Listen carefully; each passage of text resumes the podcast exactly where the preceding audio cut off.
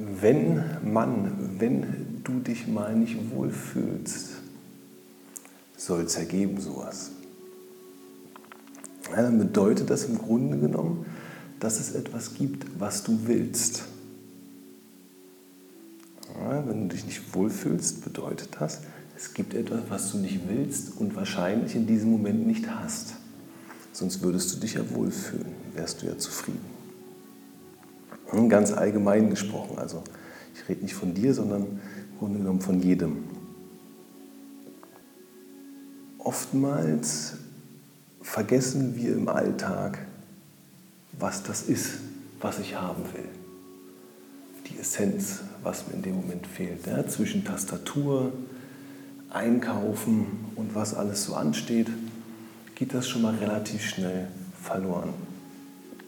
Yoga hilft dir genau diesen Punkt oder das, was du haben willst, wo du weißt, es tut dir wirklich gut, was dich zufrieden sein lässt, hilft dir Yoga halt daran zu kommen.